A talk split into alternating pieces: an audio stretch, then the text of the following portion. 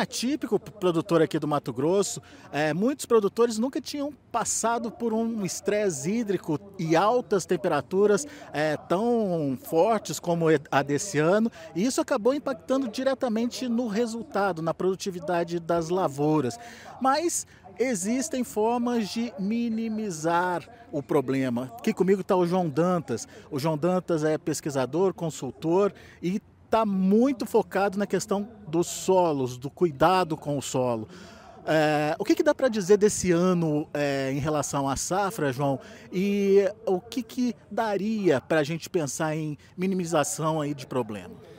Bom dia a todos. É, a questão da, da, do histórico nosso mostra que o que está acontecendo esse ano é algo muito adverso. Né? Tem produtores que estão aqui há 30 anos e nunca viu algo igual. Realmente foi uma situação muito crítica, é, muita falta de água, temperaturas altas, mas é, a gente tem que estar preparado para a diversidade. Né? Então, é, quando você tem um solo mais corrigido, né? um solo que você tem um, um manejo de calagem frequente, que você trabalha com palhada no sistema, por exemplo, milho com braquiária, rotação de culturas, né?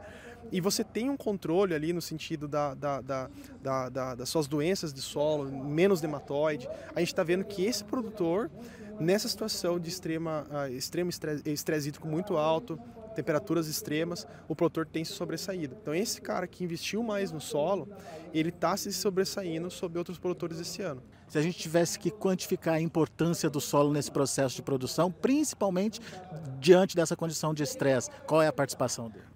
É difícil a gente dar um número, mas eu falo que uns 50%. Porque a planta, é, a água é tudo para a planta. E a água não vem da chuva, a água não vem do, do, do pivô, a água vem do solo. Quem armazena água para a planta é o solo. E aí o seu solo tendo mais matéria orgânica, vai armazenar mais água, tendo mais oxigênio, vai disponibilizar mais água, tendo mais oxigênio, vai ter mais vida no solo.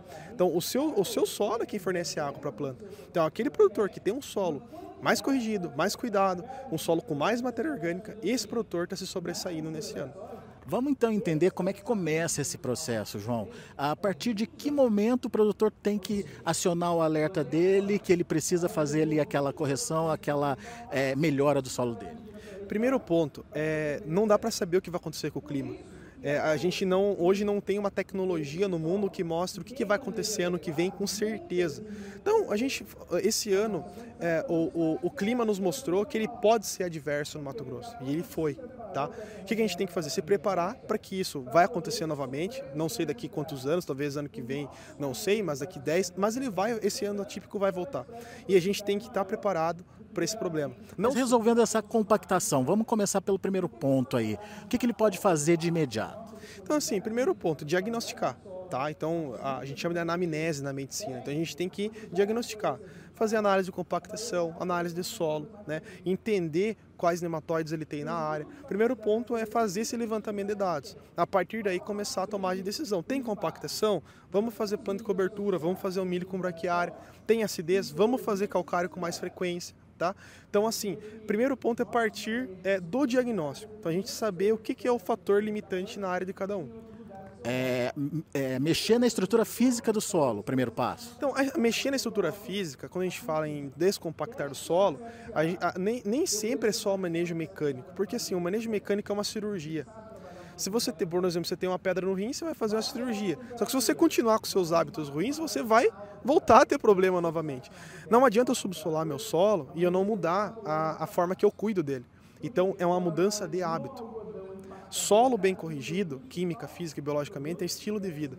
Então a gente tem que mudar os nossos hábitos no sentido do cuidado do solo. E quando você fala da introdução de gramíneas, de milho, enfim, é, por que, que isso é importante? O que, que ele muda na estrutura do solo? Então assim, o Mato Grosso ele é beneficiado pela segunda safra em praticamente 100% da área.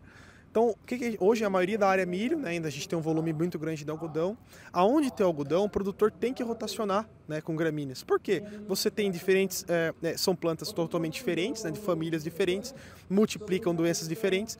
E a gramínea ela tem como característica a estruturação do solo.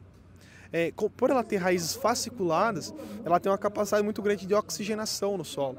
Tá? Então as gramíneas ela tem como principal benefício a estruturação do solo. Então, só que assim, quando a gente planta somente milho também, não é o suficiente, porque o milho tem um problema muito grande aqui para nós, que é o excesso hídrico. Então ele não raiza tão bem. Então é importante estar associando uma braquiária, fazendo consórcio. Né? Então esses fatores ajudam o produtor a ter um solo com melhor qualidade.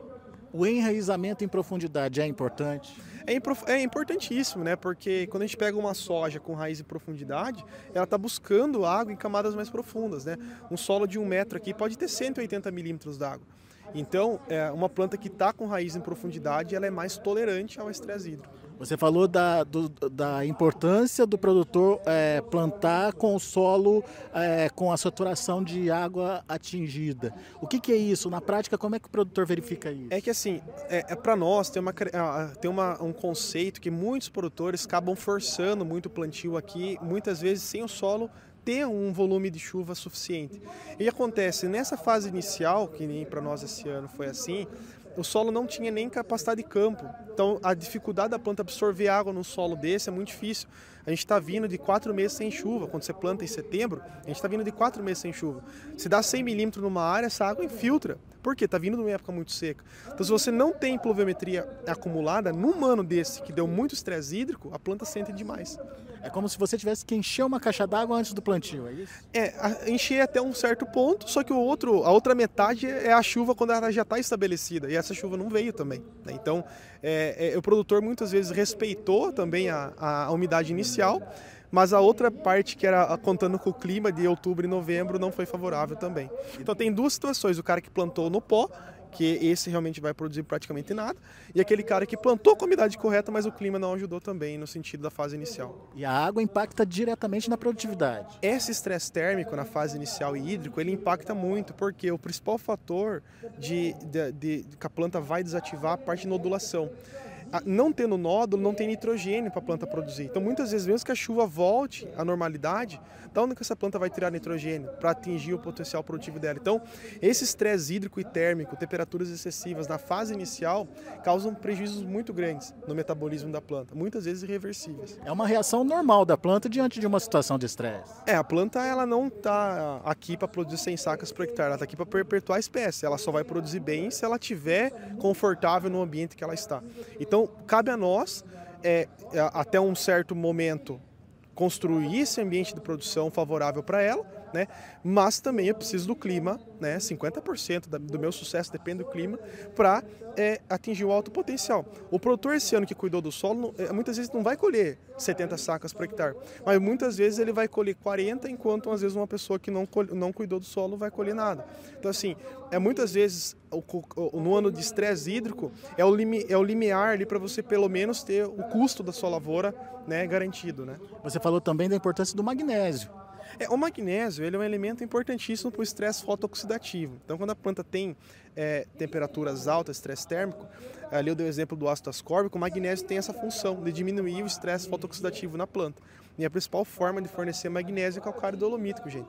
Então, assim, faça calagem. Calagem ela tem como benefício diminuir o alumínio, né, melhorar o pH, vai melhorar a fixação de nitrogênio, vai melhorar o enraizamento e profundidade e também diminuir a capacidade da planta sofrer estresse térmico. São prevenções que podem ser feitas é, em anos, que a gente obviamente não vai saber se vai ter esse estresse ou não, mas pelo menos é uma prevenção. Sim, a gente tem que estar preparado para a diversidade. Então a gente não sabe quando um ano desse vai voltar a acontecer, mas a gente tem que estar preparado para isso. Para a gente finalizar, um resumo uh, do que está uh, sendo esse ano.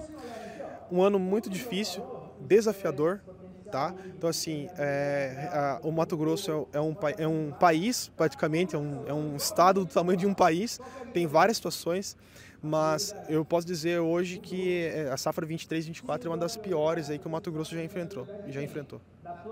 Tá aí então dicas importantes do João Dantas, o João Dantas que fez parte do quadro de palestrantes aqui da Tecnofito Soja que acontece em Sorriso.